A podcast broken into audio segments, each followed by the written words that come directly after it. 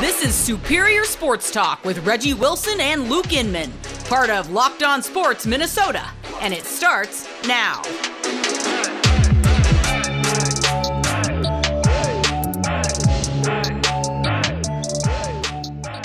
Back in the lab, Reggie and Luke back at it. Another episode of Superior Sports Talk presented by Locked On Sports Minnesota. What's happening, Reggie? What's happening? Another fun weekend. All these game sevens, man. It was it was a lot of fun on uh, the sports the sports dial. Yeah, I mean, this weekend seemed a lot quieter in Minnesota sports after investing so much time into the Wolves and Wild playoff runs this past mm-hmm. month, but still plenty to break down. We're going to talk Twins, talk some NBA playoffs, as you mentioned. Plus, later I'm putting Reggie on the hot seat with what does it mean. It's all coming up on Superior Sports Talk. But first, if you enjoy Superior Sports Talk, you'll also enjoy our daily show with former NFL receiver Ron Johnson.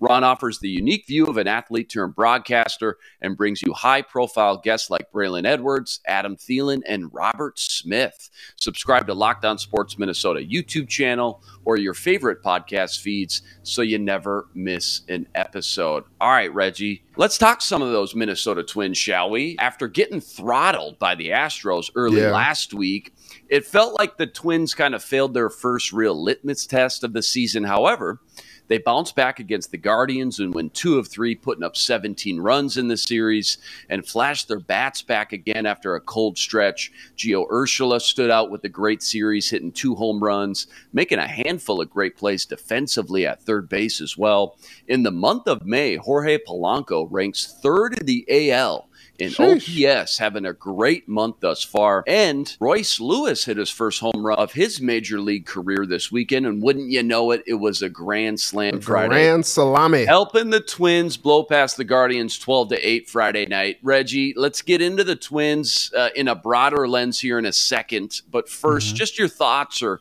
or notes from the series win over the Guardians over the weekend. Anything stick out for you over these last three games since we last spoke? You know, they did what they had to do.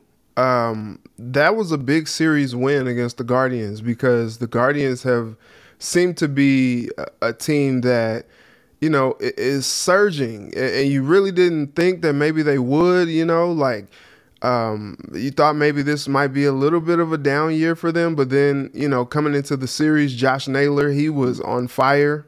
He got COVID, so they didn't really have to deal with him.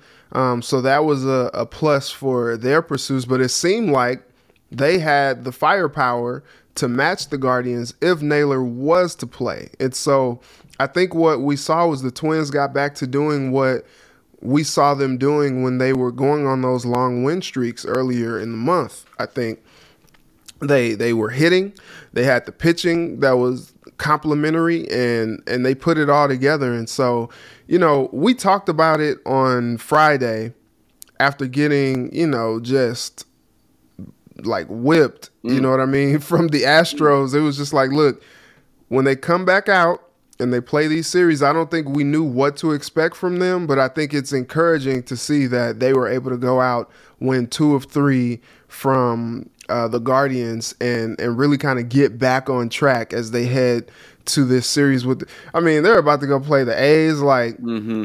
th- they couldn't ask for a better like part of the schedule after you know kind of getting shellacked a little bit. Uh, from Houston. Now you're coming back and you're playing the Guardians, and you take two or three for them, and then you're playing the the Athletics, who might as well be like a minor league baseball team at this point because they're just getting beat up on like like if they were a boxer, they're getting knocked out of the ring. You know what I mean? Like that's what they're going through right now. And so I think the Twins are in a really good spot and they did what they had to do and it was encouraging to see that. Yeah, Guardians got hit by the COVID bug, some injuries. Mm-hmm. You talked about Naylor specifically, and I think we got to this point in the schedule, this soft spot, and everybody just kind of wrote off the Guardians like they're nobodies, but they're a talented ball club as well. And who knows, once we get into the thick of the summer, they could certainly be contending in this mm-hmm. division with the Twins, no doubt. The Twins are now 20 and 15, first place in the Central, and the return of Carlos Correa seems more and more imminent by the day. Getting him back in the lineup should only improve the Twins' bats that were ice cold last week, like we mentioned. Reggie, they've got another another three game series with the A's coming up, who they swept last weekend. You just mentioned that. Then a nice little soft stretch Kansas City, Detroit, Kansas City, Detroit. When you look at this next 20 games or so, uh, what are you hoping to see from the Twins as they try to take advantage of their schedule before they square off with some big hitters, the Yankees, Blue Jays shortly thereafter? Uh, tinker with the lineup, anything of that nature during this little stretch here? I think best case scenario is they win at least 14 or 15 of those mm-hmm. 20. Um, I think it's interesting because the Twins have a little bit of a conundrum here. Mm-hmm. You know, um, they are trying to figure out this whole deal with you know Byron Buxton, which I know we'll get into a little mm-hmm. bit, um, and then they got these like guys that are really doing well. Carlos Correa, they they signed him because they felt like they needed a another veteran bat, another championship level bat then you got his replacement, Royce Lewis, hitting a grand slam mm. on Friday. You got Miranda. You got Celestino. Like, you got these guys that are filling in quite nicely like quite nicely. I think this will be a good chance to kind of get them some reps, get them some some time in these games and get them just more comfortable because you could be needing these guys down the stretch. Miranda, you know, like all these guys are are are playing and it's a luxury to be able to just like shift them to St. Paul and then bring them back whenever you need to. And I think what you want to see is them to continue to do what they did against like the Guardians maybe take two of three in each of those series that are coming up. I think they are good enough to do that, uh, good enough to sweep some of these teams. And so, you know, it, it's still professional baseball. You know, you have to respect the opponent and you have to, you know, you still got to go up there and, and win these games. But, you know, I think it's encouraging. Joe Ryan bounced back.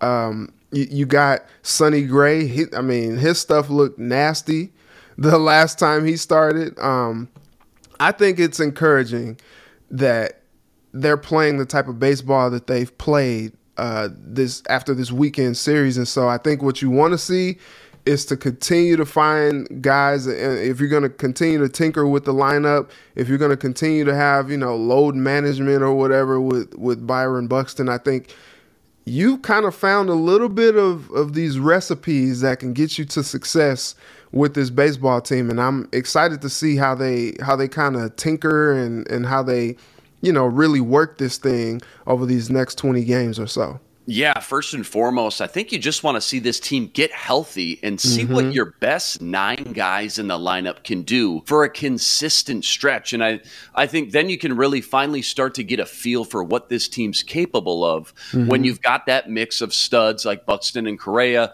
mixed in with a lot of younger, high end talent like Royce Lewis and company, as you mentioned. But man, mm-hmm. they've certainly been plagued by a little injury bug here or there early on. And getting yeah. healthy has to be priority A first and foremost, no doubt. You mentioned it. I mean, obviously, you love the excitement of bringing in a high prize free agent like Carlos Correa, but we all knew when you spend the number one overall pick on a kid like Royce Lewis, you're going to have to find a way yeah. somehow some way to get him into the lineup yeah. and get those valuable reps i mean you just can't put a price on these reps these young players are starting to see some valuable playing time so uh, it's a great problem to have no doubt by rocco baldelli but he's got to find a way right here in these next 18 20 games yeah. to tinker with that lineup kind of you know trial and error a little bit before things get really tough and again you got the yankees blue jays red sox it's a tough stretch stretch coming up after these mm-hmm. 18, 20 games. Use this stretch to your advantage for sure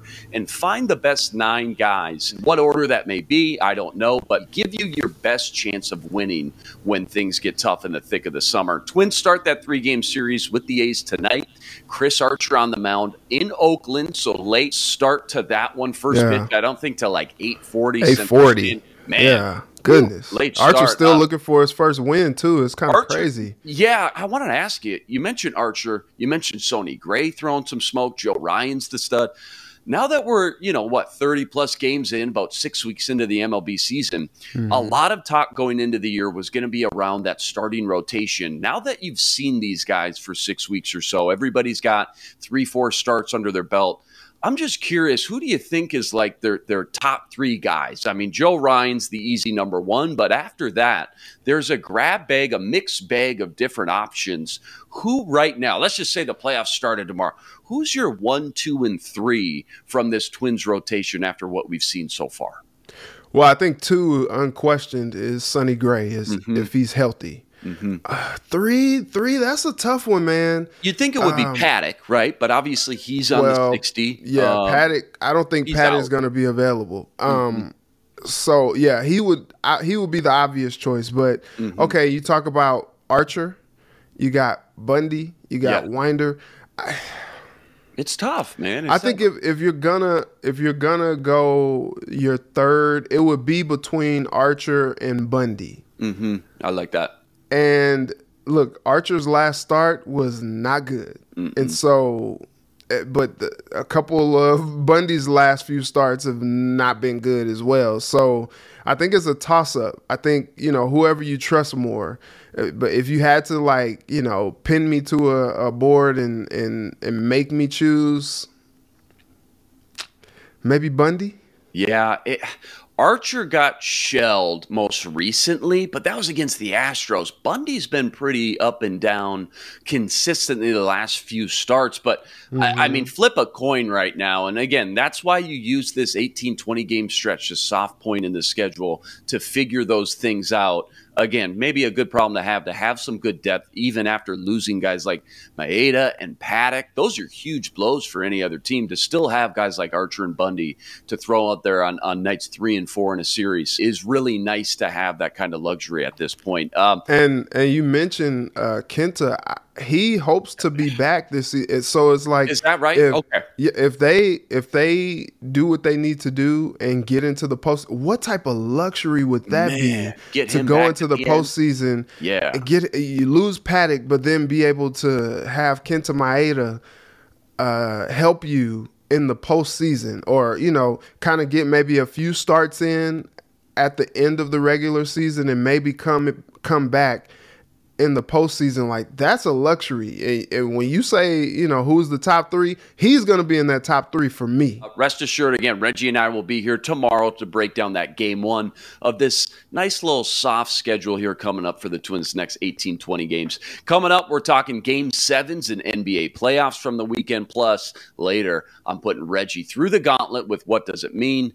But first, do you want instant post game reaction from insiders that cover your favorite teams? Check out our Locked On Sports Minnesota podcasts on YouTube or wherever you get your podcasts. Following every Twins, Vikings, Wild, or Wolves game, our Locked On team hosts are broadcasting live with team insiders like Kevin Gorg for the Wild and Brandon Warne for the Twins. Never miss a podcast by subscribing to the Locked On Sports Minnesota YouTube channel. There was seven game sevens that took place Sheesh. this weekend between the NHL and NBA playoffs. Mm-hmm. And we got to see a ton of just great action, just great sports taking place. But let's start in Phoenix, where there was no oh bigger oh shocker gosh. than the Mavs putting in work against the Suns, going oh into gosh. halftime, 30 point lead. In fact, at the midway point, it was literally the Suns 27, Luka 27, single handedly. Uh, Luka took over, and I think I think for me, had to have supplanted himself as the number one top dog left in the playoffs remaining. Better than Steph right now, better than Jimmy. Mavs Cruz 123.90, stunned the Suns home crowd. Luka puts up 35 and 10. Uh, they got up early, Reggie, and the Suns just had absolutely no answer in this one. Devin Booker, Chris Paul, both held in check. Props to head coach Jason Kidd. I thought he did a great job drawing up a great game plan to limit both of them. Reggie, big shocker for sure to see this one play out the way it did, especially when we're used to seeing such, you know, dramatic, close down to the wire finishes in game seven matchups. And Phoenix was your team, man. You, ah, you, you gotta say that. Don't remember. They, they were your team, That's, but you know what? They they were the team that I thought was going to do it too. Mm-hmm. I mean, if you look at it, I mean, they were 64 wins, the the number 1 seed in the in the West, like got up 2-0 in the series. Yeah. Let's go chalk. Let's I really, go, you know, 4-1 and get out of here. Yeah. I really don't know what happened, honestly.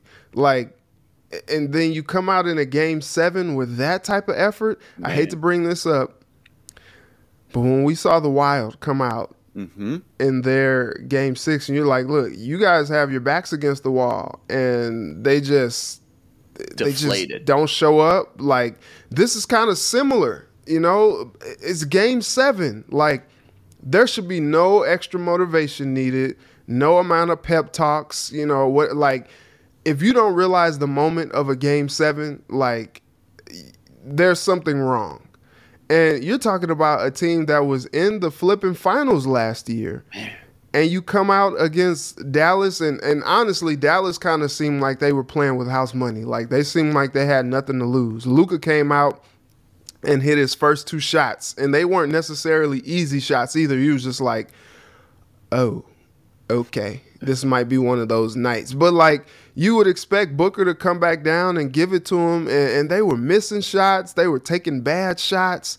Uh, now you know coming out talking about maybe possible chemistry issues. Maybe Chris Paul was nursing an injury at 37 years old. He's talking about you know we're coming back. We're expected to come right back and be back here next year and all that. It's just like man, look, nothing is promised in sports. Nothing is promised in the NBA like you guys squandered an opportunity. You know, I think maybe they got a little too full of themselves. They they start smelling themselves a little bit too much, you know? Like it wasn't that long ago when you guys were in the dumpster of the league. So like don't act like you you know, you've been there before so many times because you haven't. You know, you guys really have just arrived the bubble was a good you know time for them. And then after the bubble they've been a really good basketball team. But we're only talking about what the last three seasons? Right. and so i think what what is tough is you go up uh, uh, they struggled a little bit against new orleans in the last series but got it done. And then you go up two games in this series and maybe you think it's it's just you know it's all gravy. But jason kidd is just like look I made some mistakes in my past coaching stops, but I've learned. I've won a championship with the Lakers. Like, I'm here. Like, I know what I'm doing at this point. What a masterclass of a coaching job Jason Kidd did. He's a Hall of Famer for a reason. Maybe not as a coach, but as a player, he knows what, you know, as a point guard, he knows how to figure some things out. And he figured some things out. And the, Mavs played as good of basketball as you can expect from them over the last several games of the series. And uh, they deserved it. They deserved to win. It was it was just a, an all out shellacking, and it was just kind of off putting. It was just like really jarring to see that effort in a game seven from Phoenix. On Friday, we were talking about the Vikings and how important coaching is. I mean, Mm-hmm. in all of sports over the last five, ten years, certainly you mentioned a master class Oh, by yeah. Jason Kidd, just an X factor, a wild card. You don't think about. We always analyze all the players, the X's and O's, the matchup on the court, but Jason Kidd, man, he outcoached the Phoenix Suns there, and uh, certainly the best team. You always want the best team to win. The best team won last night. Suns second straight year losing a series. They were up 2-0 in, and now they're just the second team ever to win 64 regular season games, most in the NBA. And not make it to the chip. The only other team was actually, in fact, the Dallas Mavericks in 2007. You Yikes. asked, I don't know what happened to the Phoenix Suns. I'm not sure it was so much the Phoenix Suns, more so it was Luka. I think the Luka effect right now, man. I mean, he is playing on another level. He's just Yeah. overwhelmingly the best player in the NBA playoffs right now, and it's going to be a lot of fun to see him match up against the Warriors with Steph Curry, Draymond Green, Oh man, and a healthy Klay Thompson finally. Yes. We'll get into that during this week for sure. They square up Wednesday versus the Golden State Warriors. Going to be just a great series. The other game seven that took place in Boston, where the Mm-hmm. Celtics had their backs up against the wall. They were down 3 2 in the series. They go on to win two in a row, beat Wow. Giannis and the Bucks 109 81, thanks to an NBA record setting 22 three pointers. Grant Williams scored a career high 27 points. Jayson Tatum adds 23 of his own. They outscored the Bucks 61-38 in the second half, Reggie. The Celtics are the hottest team in the NBA. Remember, they were sitting in ninth place in the Eastern Conference back on February 1st. Wow. Uh, what do you like from the Celtics last night in the series, how they came back? And I guess, how scared should the Miami Heat be playing a team with just so much momentum right now?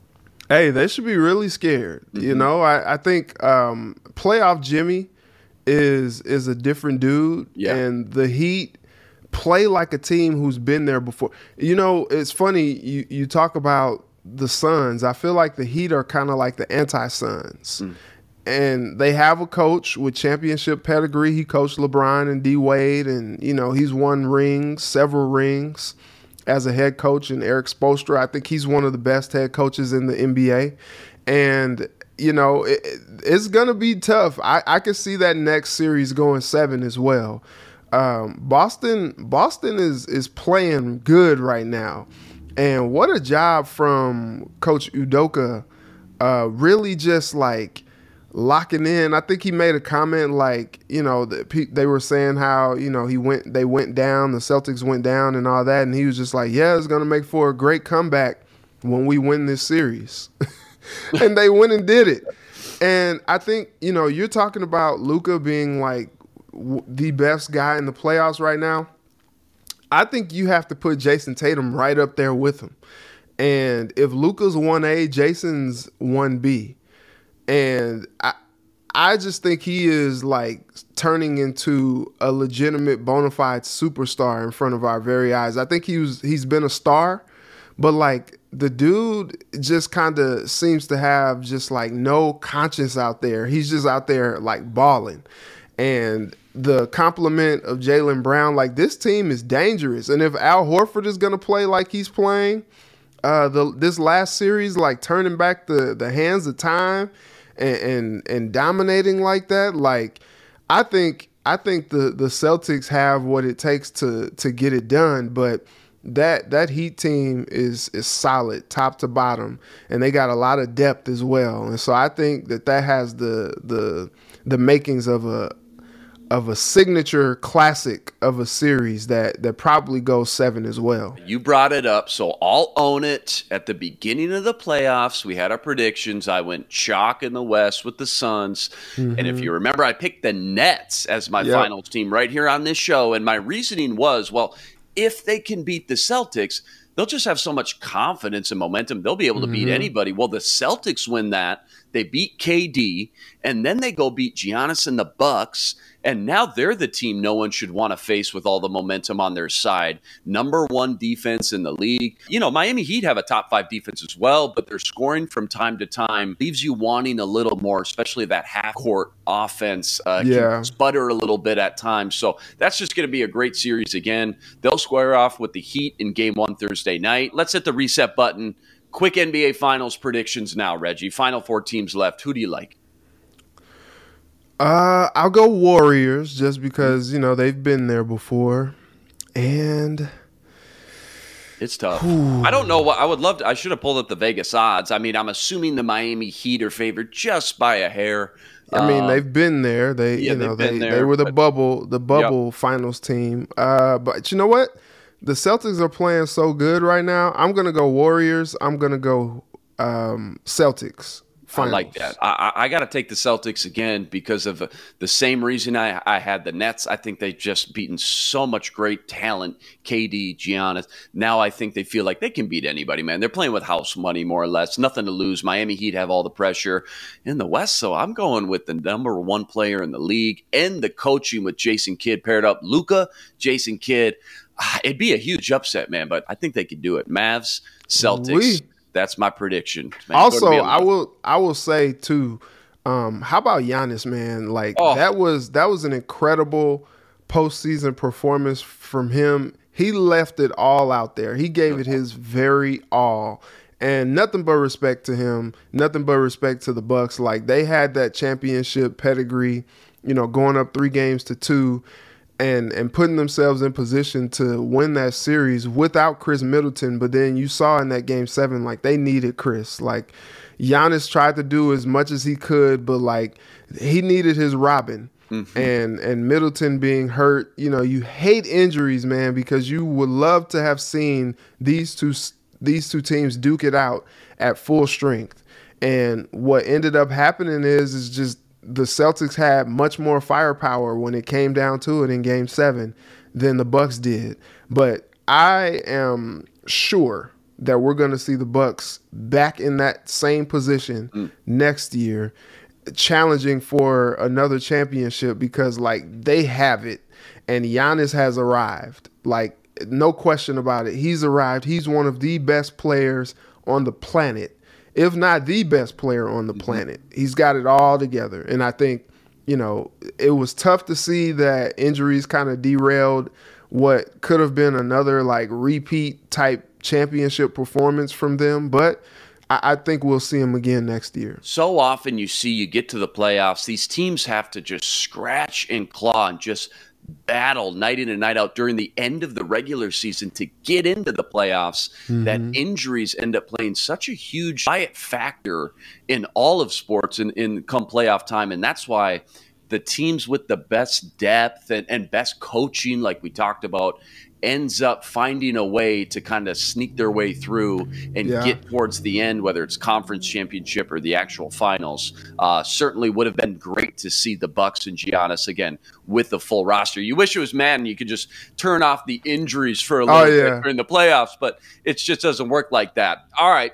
The time has come. My favorite segment is here. I'm putting Reggie on the hot seat, covering all the latest hot topics in Minnesota sports called What Does It Mean? Reggie, are you ready? Let's do it. So, first up, the Minnesota Twins came out recently and stated the new goal and plan moving forward for Byron Buxton is to have him healthy for, quote, 100 games or so. All right. Saying if they can keep him healthy and fresh, he can be one of the best players in the entire Major League Baseball. Mm-hmm. What does it mean for Buxton and the Twins front office next offseason when trying to come to a, a long term extension, knowing you're paying top dollar for a guy that's playing less than two thirds of the schedule play at best? And just side note, what does it mean for the fans' frustration saying, wait a minute, your plan is to really just lower the bar for Buxton? A lot of different topics swirling around Byron Buxton and the Twins' latest game plan to kind of slow him down a little bit. It's load management. It's mm-hmm. like uh it's like Kawhi Leonard, uh, Tim Duncan, you know, uh, the Spurs and Gregg Popovich, you know, uh, you you sit them in in the second of a back to back. You know, you you sit them. You know, it's it's all about preservation with Buck because like you see that sometimes he just can't help himself. Did you see that play uh, yesterday when he was trying to uh, make a play? in the outfield and he goes like yes leg first into yep. the and it was just like like you're, you're, clutching your pearls because you're just it. like oh my yep. gosh like did he just hurt himself and and luckily like he was okay and he was able to just stay in the game and he hit a home run and all that and like it was great but like the dude is just a walking hazard sometimes and so i think what the twins are doing is trying to protect him from himself you know, before the season started, they signed him to a seven year, $100 million deal. Okay? Like, they want to see him out there. And if he's going to do, you know, the, the first time he got hurt this season, he was doing a routine thing, sliding into second base, and he hurt himself. Like, it's just it's just weird with him in that regard. But you want to see him out there, and I think fans should temper themselves because I know like he's an electric player. When he's out there, he's producing at a high level, and you want to see him as much as possible. But what I think you've seen is that him playing often means that he's going to be dealing with some nagging injuries. He's going to be dealing with some injuries that may cost him some games, and I think if they're going to just have him on load management, there are 162 games in the season. If you're saying that he's going to play 100 and then, you know, you guys are in playoff contention and you guys have him for the playoff stretch, I think you take that 10 times out of 10. So I, think they have shown that they have a little bit of the depth to be able to rest him you know every every so often and and still be able to win these games like they should they they got you know Gary Sanchez I think his bat is maybe starting to mm-hmm. to wake up a little bit. You got, you know, Carlos Correa going to be coming back, and he's expected to be a, a key force for that lineup. And so I think you have the the weaponry to be able to overcome those few games that you do not have Buck. But then when he's out there, you're you're seeing he's producing like you haven't seen before. Um, and so I think that's fine with me. I'm good with the load management as long as it preserves him throughout the whole season. Buxton's only played 100 or more games in one of his eight seasons. And even exactly. the last five seasons, the most he's ever played in the last five seasons is 87 games. So, no question, the Twins are such a better team with him than without. In fact, this year they're 15 and 8 when he plays, they're 5 and 7 when he doesn't. The percentage since 2017, they win 59% of their games with him in the lineup, nearly a 600% winning percentage. Unbelievable. 46% when he's not in the lineup.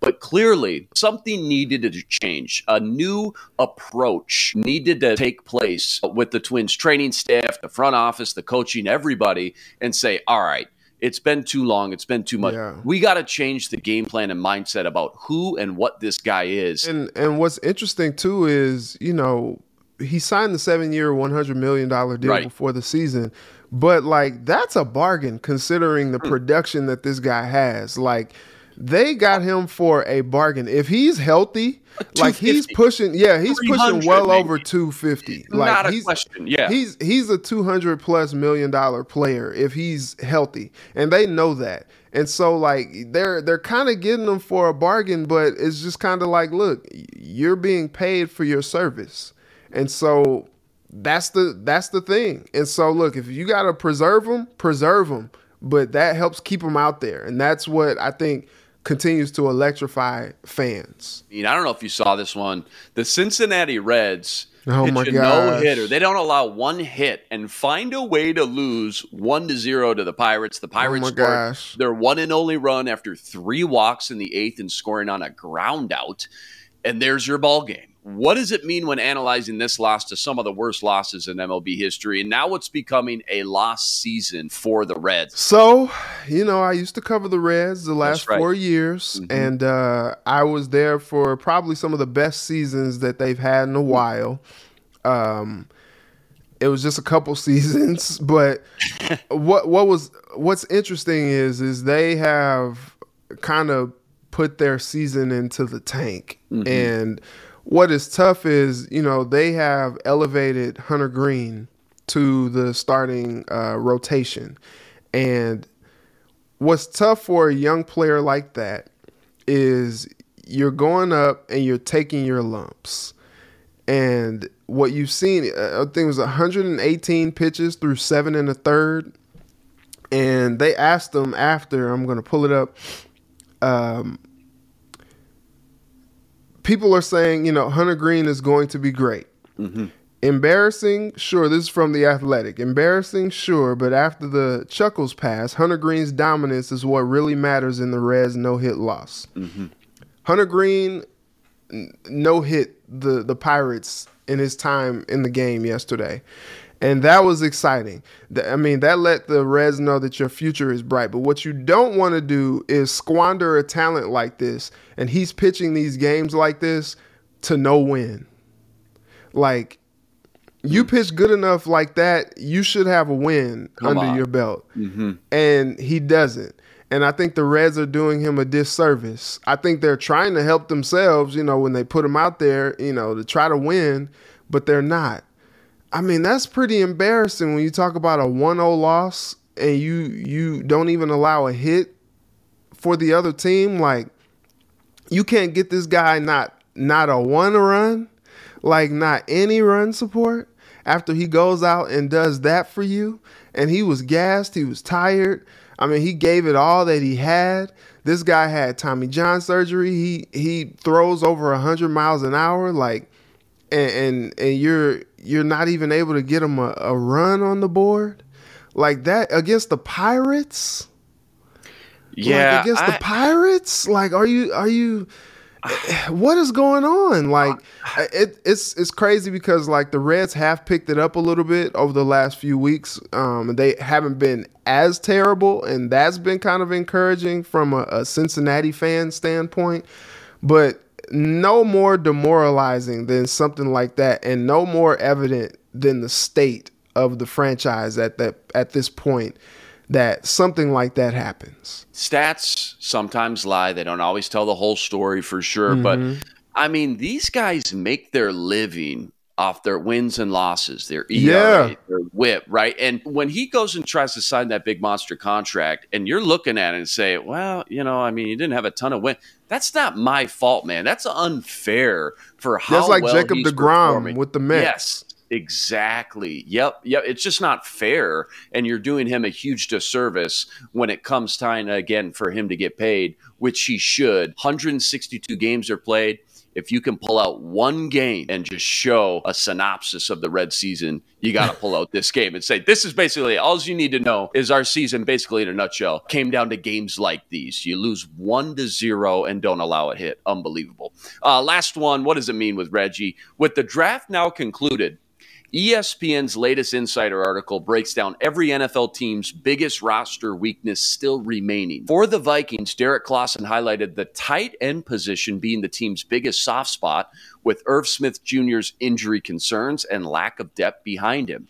What does it mm-hmm. mean for the amount of pressure now on Irv Smith after failing to address the position early in the draft? And just how much trouble is the offense in if and when Smith loses significant time again with another injury? So you you look at where Kevin O'Connell came from, mm-hmm. and you know he had Tyler Higbee, mm-hmm. and you know they they pretty much use the tight ends pretty productively with mm-hmm. the Rams, and so I think what is cool for Irv Smith is if he can stay healthy, like he should have a pretty big year. Where they don't have that luxury anymore is if Irv Smith goes down, they don't have a guy like Tyler Conklin to be able to go out there and produce at a similar level. Like Tyler Conklin was a luxury last year. They don't have him anymore. I'm looking at their depth, and you know, you're looking at guys like Ben Elif- Ellefson, who mm. really hasn't played. Uh, they signed Johnny Mundt, who you know came over from the Rams, but I think he's more so like a, a blocking tight end. Mm-hmm. Last year he had one reception for nine yards. I don't know if, if you're if you're counting on anyone outside of of Irv Smith because like all the other guys are largely unproven. What I think you're going to see is a lot of multiple receiver sets and you know spreading it out to those guys and maybe you don't have, you know, multiple tight end sets and maybe, you know, maybe you you kind of, you know, make up for the lack of tight end depth, you know, with that. Um but what I will pose, there's a guy who's just been kind of hanging out at different sporting events. Mm, Just been kind of seeing wow, him around. You're not. Oh, here or are there. You saying what I think you're saying? And his name is Kyle Rudolph. Ooh. And he's available. And he knows Minnesota. He knows the Vikings. And he's still a productive player. And so I think that if they can't do anything with with Irv as far as like getting depth behind him. There's a guy who maybe you can try to come to some sort of deal with, maybe during training camp or or something like that, to get him into the fold. And I think he will be open to that. And oh. so maybe I mean, what kind of depth would that add? A guy like Kyle Rudolph, bringing him into the fold to to kind of not even spell but to compliment Irv Smith because really too without Irv like they don't have a lot of veteran depth Nothing. either. They got nobody in yeah. the tight end room. And so that is something that is intriguing. And I, I've been thinking about that for a while, especially as I continue to see Kyle Rudolph. He's been at wild games. He was at the Timberwolves playoff games. Like you're just like, huh, what, what, what's Kyle doing hanging out, hanging out with us? You know? Uh, well, okay, all right, I see. I know he's got a, a, still got a house, a home here in Minnesota. He was drafted by the Vikings in the second round in 2012. Spent mm-hmm. his whole career here, besides the last two years stint with the Giants. He's not one of these guys that hopped around the journeyman from, you know, seven to eight to nine different teams. He is a Minnesota Viking at heart. And yeah. he'll tell you the same thing. He played the last two years because of salary cap and things like that in New York, but you mentioned it. He's been hanging around Minnesota all off season. He's still got the home. He raised his family here, his wife and kids. There's a serious connection. He's got deep roots in the community, tons mm-hmm. of big community service guy. At minimum, they need depth, if not a starter. And I think when you look at maybe what O'Connell wants to do. We know he's going to run the 11 personnel a lot more, which means more receivers. If mm-hmm. Irv Smith's not out there, there's other options. I mean, you can go more receivers. You can split out some of these running backs as well. All of a sudden, there's a stable of great, four great running backs the Vikings have after they drafted Ty Chandler from North Carolina. You got Kene Nwangwu, special teams ace. He blew up last year. Not to mention your starters, Dalvin Cook and Alexander Mattison. So there's options, other options outside of Irvin. The passing game, Kevin O'Connell will get creative. But when it comes to just tight end depth, flat out, if Irv Smith goes down, you're in trouble because teams will find ways to create mismatches and force you when they know you have no threat. There's no post threat at all at tight end. So bringing in Kyle Rudolph, wow, what a great idea. Hadn't thought about that yet. But you're right. You connect the dots, man. He's been hanging around Minnesota. I'm sure he would love to spend his last year or two in the NFL back in purple in Minnesota. Uh, we'll you, have to keep and you look at you look at some of the other available options too. Is not a bad not a bad crop of guys. Uh, mm-hmm. Tyler Kroft yeah, uh, Eric Ebron, Blake Jarwin, Jimmy Graham, actually all still available uh, at the tight end. Let's oh, go. Nah. Bring them home. no, we're done. With, we're not doing that. He was here. He was yeah. here last week, but uh, at, at, Hopkins, but for a different different thing. He was doing basketball stuff last week. Okay. But yeah, I think if he comes back at all, it'll be with the Bucks again with this guy Tommy. No, but, no. Yeah, he might be done. He might not, but I, I can't see him coming to Minnesota. No, no chance, no chance. But again, though, a, a handful of good options there. They did yeah. use a late round flyer, I think a fifth or sixth round pick last year on SMU tight end Zach Davidson. Raw, but man, he's got that Gronk size, six foot seven, and can run with some speed. So there's. They have plans for him. But, but uh, again, though, in this offense, they're not gonna utilize the tight end a ton. But when you do, you need somebody there. And if Irv Smith's not healthy, boy, they could be in some big trouble. All right, Reggie, you survived the gauntlet. We're back here tomorrow breaking down the Twins' first game with the A's and plenty more. Remember to subscribe to our YouTube channel and join us every day for another episode covering all the biggest topics in Minnesota sports. He's Reggie Wilson. Follow him on Twitter at Reggie Wilson TV and on KARE 11. I'm Luke Inman on Twitter at Luke underscore Spinman. Tune in tomorrow to Superior Sports, part of Locked On Sports Minnesota. For Reggie, I'm Luke. Until tomorrow, signing out. Be blessed. Spread love this week. This is Superior Sports Talk with Reggie Wilson and Luke Inman, part of Locked On Sports Minnesota.